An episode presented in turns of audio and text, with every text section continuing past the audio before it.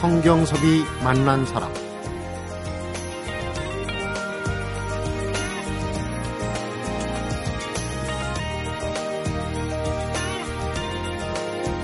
끌리는 치맛자락을 거듬거듬 걷어 비같이 흐르는 눈물 옷깃이 모두가 사무치다. 엎어지며 넘어지며 천방지축 선인들을 따라. 효녀심청이가 공양미 300석에 풀려서 뱃사람들을 따라 인당수로 가는 대목인데이 우리의 판소리 심청가를 발레로 만들어서 해외 공연 때마다 동서양 문화의 훌륭한 조화를 이뤄냈다. 이렇게 기립박수를 받아온 발레단이었습니다. 27년 만에 초연을 했던 국립극장 무대에 다시 올려진다고 그러는데요. 성경섭이 만난 사람 오늘은 가정의 달을 맞아 오는 9일부터 12일까지 국립극장 무대에 발레 심청을 올리는 유니버설 발레단의 문훈숙 단장을 만납니다.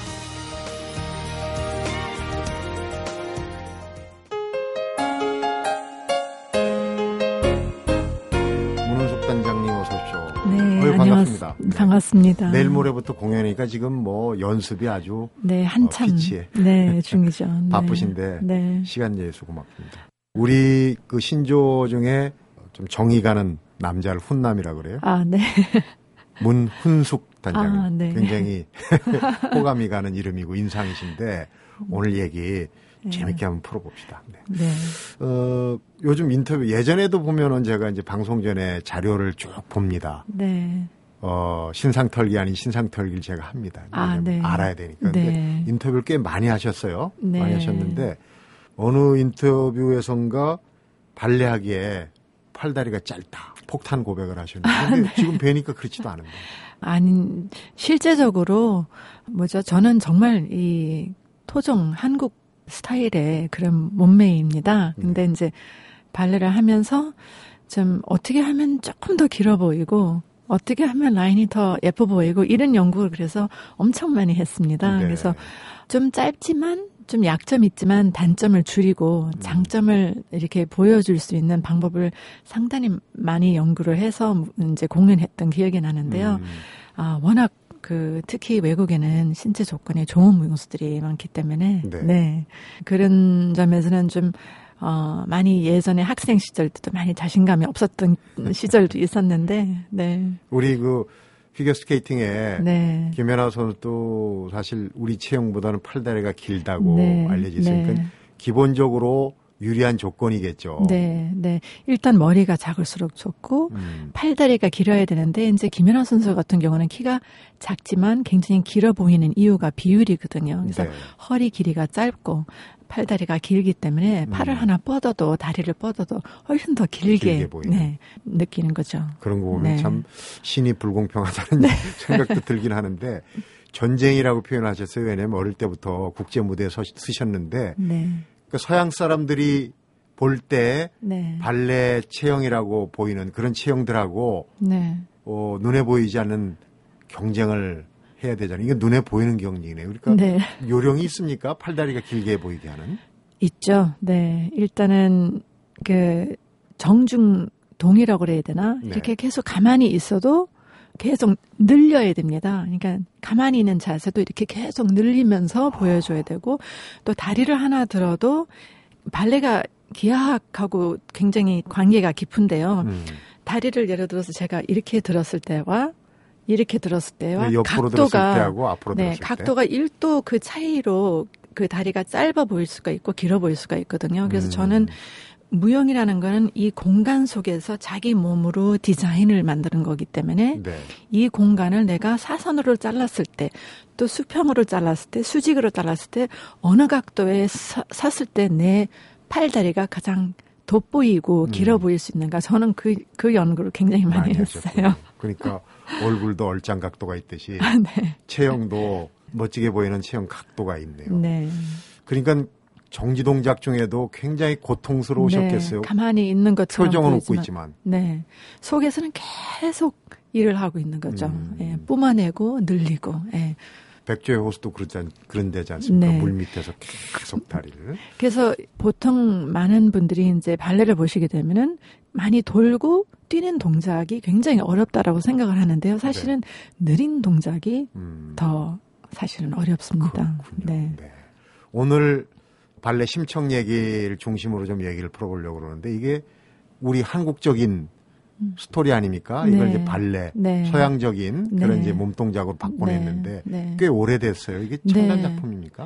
어, 저희가 84년도에 창단을 하고요. 네. 심청의 초연은 아시안 게임 축하 공연으로 86년도에 아, 초연을 했습니다. 예, 그래서 근데 이제 이와 같은 전막 발레 공연을 만들기 위해서는 약 2년의 준비가 기간이 필요하기 때문에 음. 어떻게 보면 창단하자마자 이 제작 과정에 들어갔다는 얘기죠. 네. 네. 어떤 작품인지 간략하게 좀 설명을 해주시죠. 어, 이 작품은 저희 발레단의 초대 예술 감독이셨던 에이리언 달렛 선생님께서 이제 자녀들을 모두 한국에서 키우시면서 음. 서점을 가셨는데 어, 거기서 심청의 동화 그 책을 보신 거예요. 네. 이렇게 보시면서 이 효사상에 굉장히 감동을 받으셨던 것 음. 같아요. 그래서 아, 이 스토리를 발레로 하면은 참 좋겠다라는 생각을 하시고 이제 창단하자마자 제작에 이제 들어가셨는데요. 네. 특히 심청은 어떻게 보면은 저희 유니버설 발레단과 함께 성장한 작품이고 지금 현재는 저희 유니버설 발레단의 signature piece라고 할 수가 있는데요. 음. 어, 2001년에는 저희가 어, 심청으로 미국 3대 오페라 극장인 어, 워싱턴 DC의 케네디 센터, 어, 뉴욕의 링컨 센터, 그리고 로스앤젤레스의 뮤직 센터 정말 세계적인 무대에 저희가 심청을 올릴 수가 있었고요. 유일한 거 아닙니까? 네, 유일한 한국 발레로서는 그러니까요. 최초로 이제 네. 그 무대에 서게 되었고요. 음. 그리고 아 2011년부터 저희가 world tour를 진행하고 있는데요. 네. 어, 여기서 그 심청이가 저희 메인 레퍼토리입니다.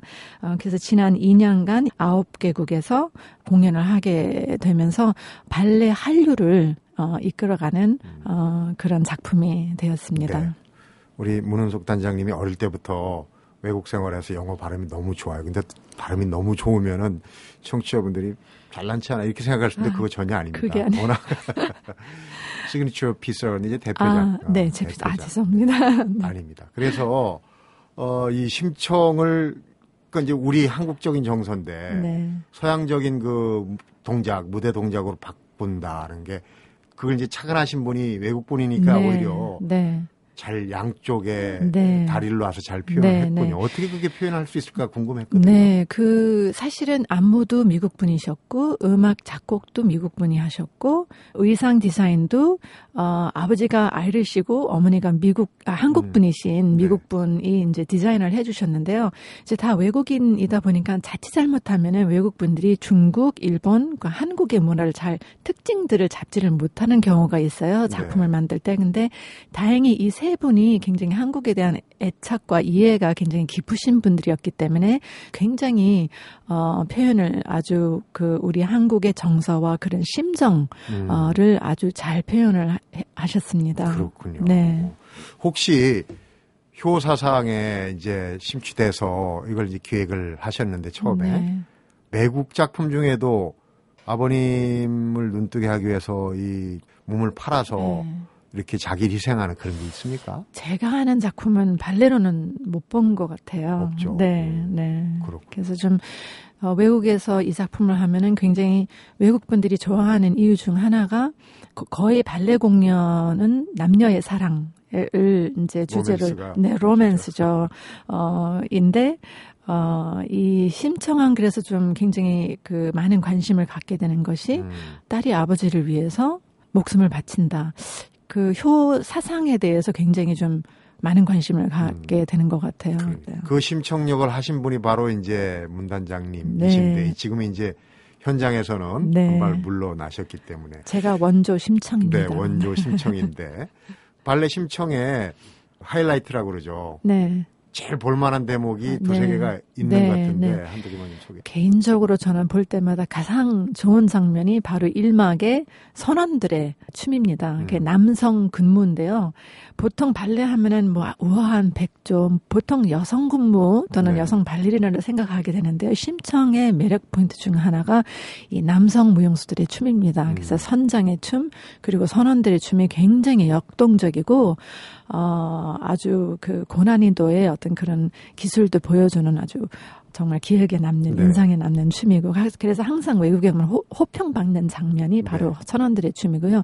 그 다음에 이제 산막에서는 어, 왕과 심청이의 어, 사랑의 이인모가 음. 악이 굉장히 아름다워요. 그래서 어, 많은 분들이 제일 기억에 남는 장면이 바로 이 장면이라고 또 얘기를 네. 하고 그러니까 또 역동적인 거 하고 네. 좀 로맨틱한 거 네, 하고. 네. 그리고 3년 전에 저희가 그 재공연을 할 때 좀 이 공연이 이제 86년도에 만들어졌기 때문에 어떻게 하면은 이 시대의 관객에 좀 맞게끔 할 수 있을까 해가지고 저희들이 아날로그인 작품을 디지털화를 했어요. 오. 그래서 어, 영상을 이제 추가를 했는데요.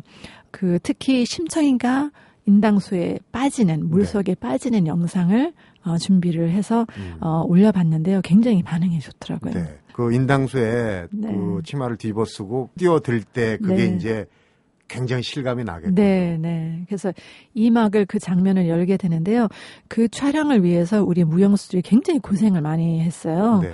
한 14시간 동안, 어, 넌스톱으로 계속 음. 물 속에 들어갔다 나왔다 들어갔다 나왔다 하는데, 가라앉기 위해서는 허리에다가 무거운 납을 이렇게 달고 네. 이렇게 가라앉는 장면도 찍었는데 한 약 수심이 한 5m 이상 정도 되는 굉장히 좀 좁은 풀이었기 때문에 네.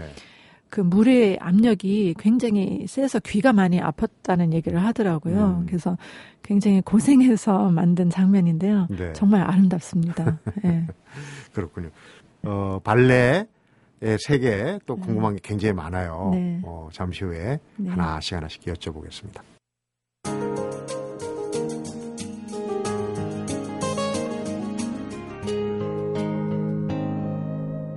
성경섭이 만난 사람 유니버설 발레단을 아시는 분들은 참 잘 네. 아세요. 원래 이제 국제 무대를 겨냥해서 만든 네. 발레단으로 알고 있습니다. 네. 이번에는 국내 공연이지만 이제 해외에 나가서 공연하려면은 움직이는 인원이 꽤 많겠어요. 네. 선원들이 우선 굉장히 많지만. 네. 일단 전막 발레 공연, 뭐 심청이 되었던 백조유술 음. 같은 작품을 하게 되면은 보통 무용수가 어 50명에서 60명 정도는 들어가거든요. 네. 필요한데 이제 해외 공연을 가게 되면은 이제 무대 스태프과 의상 스태프, 그다음에 행정 스태프, 예술 스태프 이렇게 다 같이 이제 가게 되면 어 minimum이 한 70명이 이렇게 같이 움직이게 되죠. 네. 그러면은 야, 그 스탭들하고 무용수들 비행기 네. 항공료만 해도 되나 네. 대단하겠어요. 전 네. 세기를 띄웁니까? 그랬으면 참 좋겠는데요. 그러지는 못하고요. 지금 비용은 사실은 가는 비용도 있지만은 현지 비용이 사실은 더 어떻게 보면 큰데요. 최대비. 지금 현재 저희 발레단 같은 경우는 초청자 측에서 어, 무대 그 대관료, 그 다음에 홍보비, 어, 70명의 그 호텔과 식비, 든지 이런 부분들을 다 현지에서 초청자가 부담을 하게 되고요. 음. 저희는 이제 거기까지 가는 국제 운송비와 네. 이제 화물 운송비, 예, 이런 부분도 그 공연단의 그 수당 어, 이런 부분들을 지금 현재 부담을 하고 있습니다. 음, 그렇군요. 발레 하면 좋아하는 사람만 좋아하고 네. 좀 비싸다 또 네. 어, 보기 어려울 수도 있고 네. 그런 근데 유니버설 발레단이 최근 들어서 이제 모토라고 그러죠. 친절한 발레단이라고 아, 네. 정했다고. 친절한 발레라고. 어떻게 친절하신 겁니까?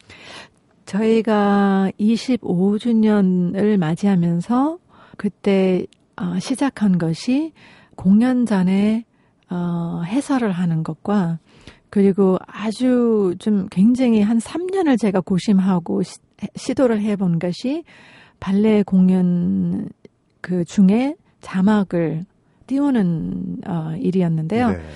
사실은 바, 발레 공연은 이제 동작을 봐야 하기 때문에 자막을 한다는 것이 굉장히 좀 위험한 시도였는데요.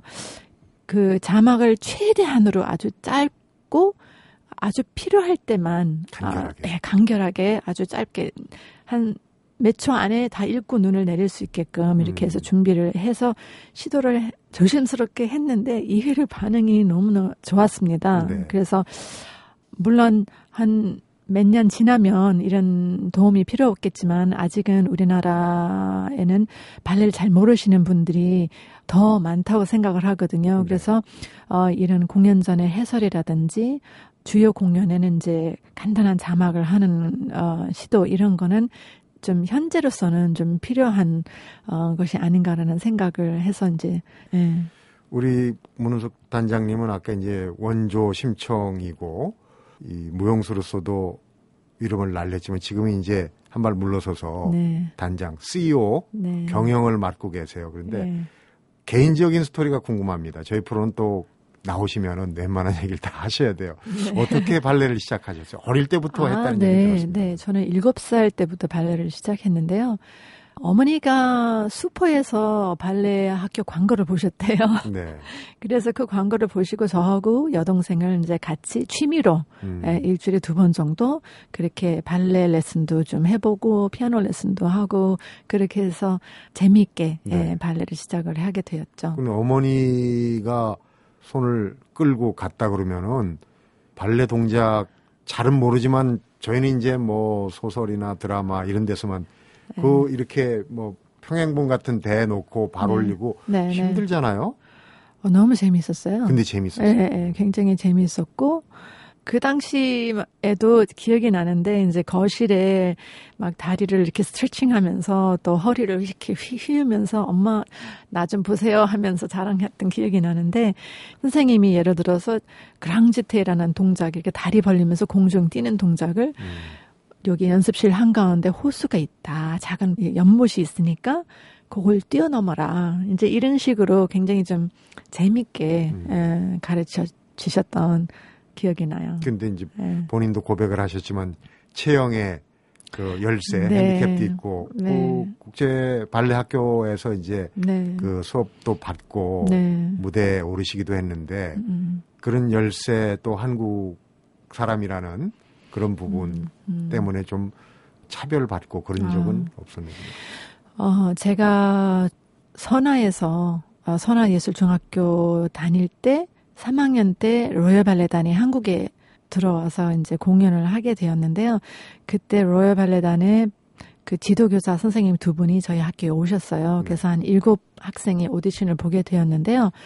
오디션 본 학생이 다 하- 합격이 된 거예요. 로열 발레 음. 학교에. 그래서 저는 저와 언니 두 분이 제일 먼저 이제 영국으로 가게 됐는데요. 굉장히 부푼 가슴을 안고 정말 어 너무 많은 기대를 하고 갔는데 막상 첫날 학교에 가니까 외국인들만 따로 이렇게 한 반을 편성해 가지고 이렇게 분리를 하더라고요. 우열반입니까? 그런 건 아니고. 그런 건 아니었던 것 같은데요. 예. 그래서 그냥 어린 마음에 그런 게 굉장히 좀 상처로 오게 되었고 또 이제 아무래도 외국에 가니까 노란 머리에 파란 눈에 정말 예쁜 이제 신체 조건을 가진 아이들 보니까 아 과연 내가 발레를 잘할 수 있을까 성격도 내성적이고 그런 생각을 하게 되면서 굉장히 좀 자신감을 많이 잃었던 것 음, 같아요. 위축되고. 네, 그래서 그러니까 나는 발레는 안 맞는 것 같다라고 제가 스스로 이제 판단을 내려서 그때 그만둔다고 얘기를 했죠. 음. 어머니는 그 당시 굉장히 좋아하셨어요. 왜냐면 그 당시만 해도 우리나라에서 무용을 한다, 특히 발레를 한다 하면 그렇게 고운 시선으로 음, 보지 않았던 시절이었어요. 지금 얘기하면 요즘 학생들은 그게 정말 이해. 이해를 못 하겠지만 그 당시만 해도 발레를 한다고 하면은 의상도 한복 한국 무용은 이렇게 다 가리고 하지만 발레는 다리가 다 보이고 네. 상- 그런 상황에서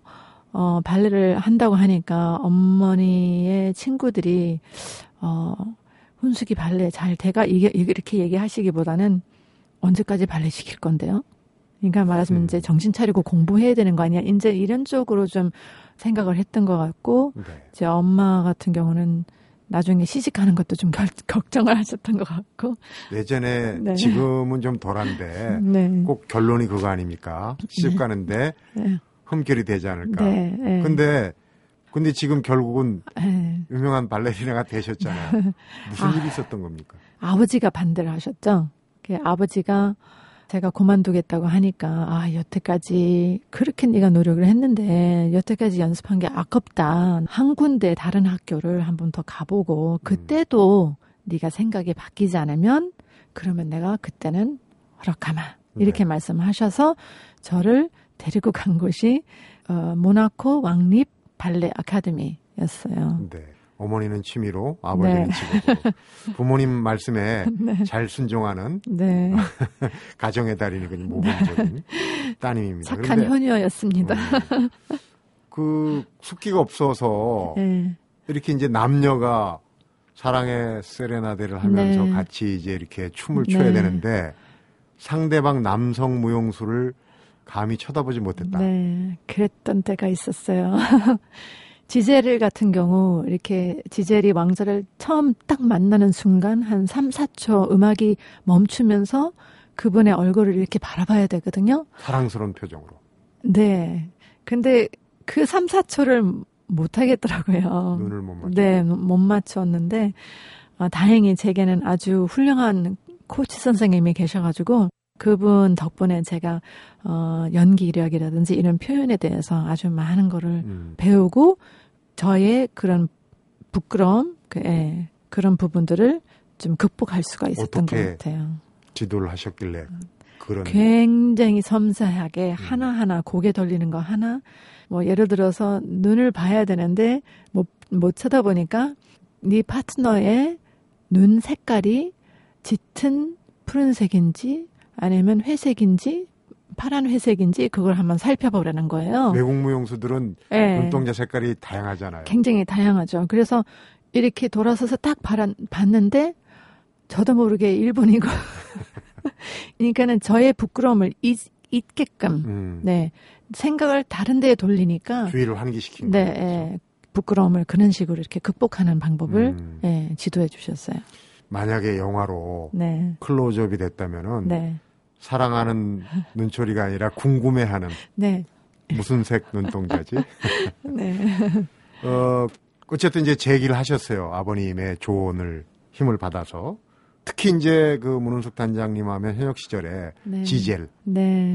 네. 어, 프리마 발레리나라고 그러나요? 그 네. 지젤로 아주 유명하셔요. 그 평론가들이 춤추는 동양의 나비 이런 극찬을 했단 말이에요. 아. 지젤 얘기 한번 풀어보도록 하겠습니다. 좀 재밌게 얘기해 주세요. 잠시 네. 후에. 성경섭이 만난 사람, 오늘은 한국 최초 민간 직업 발레단이죠.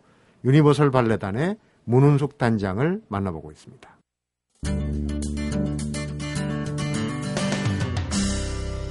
성경섭이 만난 사람.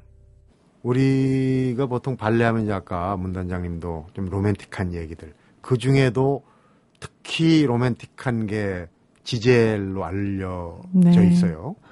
지젤의 가장 돋보이는 이 목, 어깨, 팔까지의 그 라인, 네, 네. 선이 음. 예쁘다 그런 평을. 네. 앞에서는 이제 짧다고 네. 평을 하셨는데 그런 평을 들으셨어요. 선이. 그러니까 이제 네. 그런 각고의 노력, 보이는 각도에서부터 네. 근데 그 특히 이 목선이 낭만 발레 여기 목에서 어깨까지 내려오는 선이 이렇게 각이 지지 않고 이렇게 삼각형처럼 이렇게 흘러내리는 라인이 굉장히 여성적인. 어울리는 어, 선인데요. 특히 상체 쓰는 방법이 작품마다 조금씩 다른데요. 사실은 지젤은 아름다운 라인도 중요하지만 더 중요한 거는 연기력입니다. 음, 그래서 정말 지젤이 어 미쳐서 그러니까는 광란의 장, 장면이 하, 나 있거든요. 네. 쓰러져서 충격을 받고 정신에 약간의 이상이 와요. 그래서 광란의 장면이 있, 있는데 미쳐서 죽을 정도로 아브렉트를 사랑했다는 그걸 연기로 보여주지 않으면 실패로 돌아가는 작품입니다.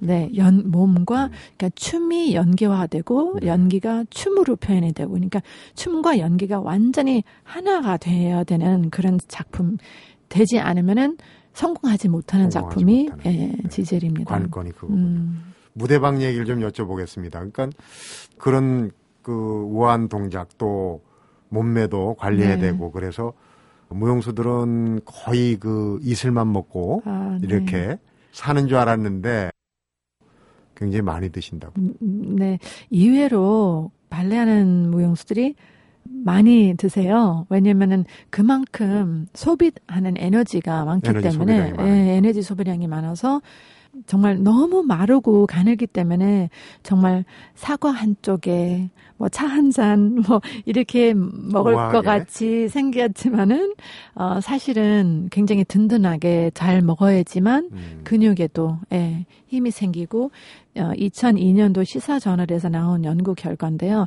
어, 백조유수와 같은 전막 발레를 뛰는 것이 발레리나가 뛰는 것이 축구 선수가 전반전, 후반전, 연장전을 선수 교체 없이 처음부터 끝까지 뛰는 것과 같다라고 나왔어요. 그러니까 굉장히 많은 근데 이제 굉장히 항상 우아하고 전혀 힘들지 않은 것처럼 보이는데 네. 사실은 그 뒤에는 엄청난 에너지를 소비를 하고 있어서. 음. 네.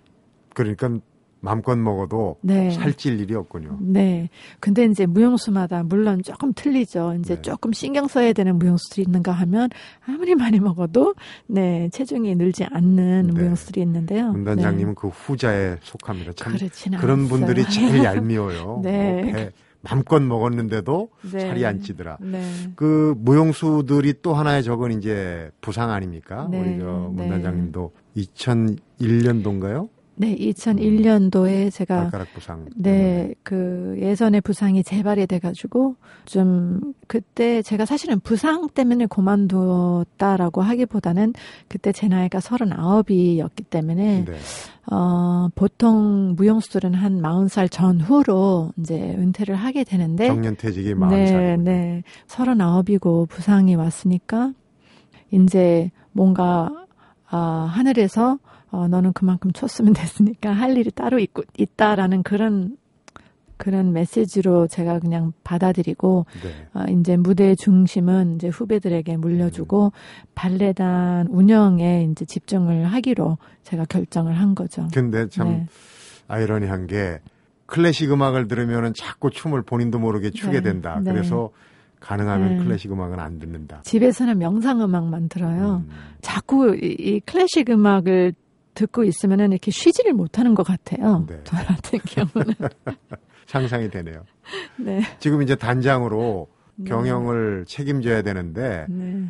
어떻습니까? 그 유니버설 발레단 다른 발레단 얘기는 차치해 놓고 흑자가 납니까? 아, 흑자나는 발레단은 아마 이 세상에 하나도 없을 것 같아요. 그래요? 네. 오. 정부 지원을 받거나 또는 미국 같은 경우는 거의 이제 많은 후원자들이 이렇게 발레단을 지원을 해서 네. 그러니까 티켓 판매 티켓 판매만 가지고 발레단 운영은 절대로 어렵고요. 음. 후원이 필요한 것이 발레단이고요. 만성 적자네요. 그러니까. 네. 그래서 많은 사람들이 좀 많이 사랑해 주시면 뭐 큰 후원도 좋지만은 사실은 공연을 공연 보러 오는 그 자체가 음. 저희들에게는 최고의 후원이거든요. 네. 네. 그래서 어 저희는 정말 많은 분들에게 정말 한 번 공연을 보러 오시면 아 또 보러 와야지 정말 발레 대중화에 많은 노력을 했지만 뭐 교육 프로그램도 하고 여러 가지 했지만 가장 중요한 거는 한 번 극장에 발레 공연을 보러 오셨을 때 아 나 또 발레 보러 와야지라는 생각이 들게끔 최고의 모습 최고의 공연을 보여주는 것이 가장 발레 대중화의 중심이 아닌가라는 생각. 네. 예, 그리고 이제 그 나오셨으니까 네. 끝으로 바른 기회를 드리겠습니다. 발레를 꼭 봐야 되는 이유. 발레를 즐기면 아... 좋은 이유. 좋은 이유. 아, 일단 마음이 아름다워지는 것 같고요.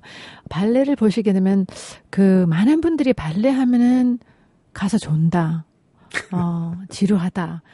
이런 이렇게 생각하시는 분들이 많더라고요. 아니면은 내가 보기에는 좀 그러니까 특정한 사람들만 보는 예술 이렇게 생각하시는데요. 네. 사실은 발레를 보러 오시면 제가 듣는 많은 얘기가 오 발레가 이렇게 재밌는 줄 몰랐다. 굉장히 역동적이고 재밌는 장면도 있고 우아하기도 하고 감동적이고 슬프기도 하고 굉장히 다양한 그런 모습들을 볼 수가 있는데요. 어떤 분은 그런 말씀하셨어요. 어떻게 대사 한마디도 없이 몸의 움직임만으로도 이렇게 감동을 줄 수 있을까? 굉장히 이렇게 감동하고 가신 분이 있는데요. 사실은 발레가 몸의 언어입니다. 근데 몸은 어떻게 보면 가장 솔직하거든요. 네. 네, 솔직한 표현을 하기 때문에 그래서 그런 깊은 감동을 줄 수 있지 않나라는 생각이 들었어요. 그래서 네. 너무 어렵다라고만 생각하지 마시고 친구를 사귀듯이 네. 한번 사귀어 보시면 왜냐면 한 번 만난 친구보다 두세 번 만난 친구가 훨씬 더 이해가 가고 아 저분은 저런 분이었구나 이런 걸 알듯이 한 한 번, 두세 번 정도 발레를 보시게 되면 아 발레는 이런 매력이 있었구나라는 음. 걸 아실 수가 있고 또 공연을 보시면서 정말 정말 일상의 어떤 그런 스트레스 또는 일상의 생활에서 벗어나서 정말 다른 세계 어, 다른 그 환상적인 그런 모습을 보면서 스트레스 해소도 되고 네. 때로는 굉장한 힐링이 될 수도 있거든요. 그게 음. 바로 예술의 역할이라고 저는 생각합니다. 그렇군요. 네. 내일 모레부터 어, 시작되는 공연도 그런 기회를 반드시 주실 거죠. 네. 발레 설명하시는 표정만 봐도 너무 행복해 하세요. 네. 기대를 하고 있겠습니다. 네. 바쁘실 텐데 지금 이제 네. 박바지 연습 아닙니까? 네. 좋은 공연 네. 꼭그 성공하시고요. 네. 오늘 시간 네. 내서 고맙습니다. 감사합니다. 성경섭이 만난 사람 오늘은 5월 9일부터 12일까지 발레 심청을 무대에 올리는 유니버설 발레단의 문훈숙 단장을 만나봤습니다.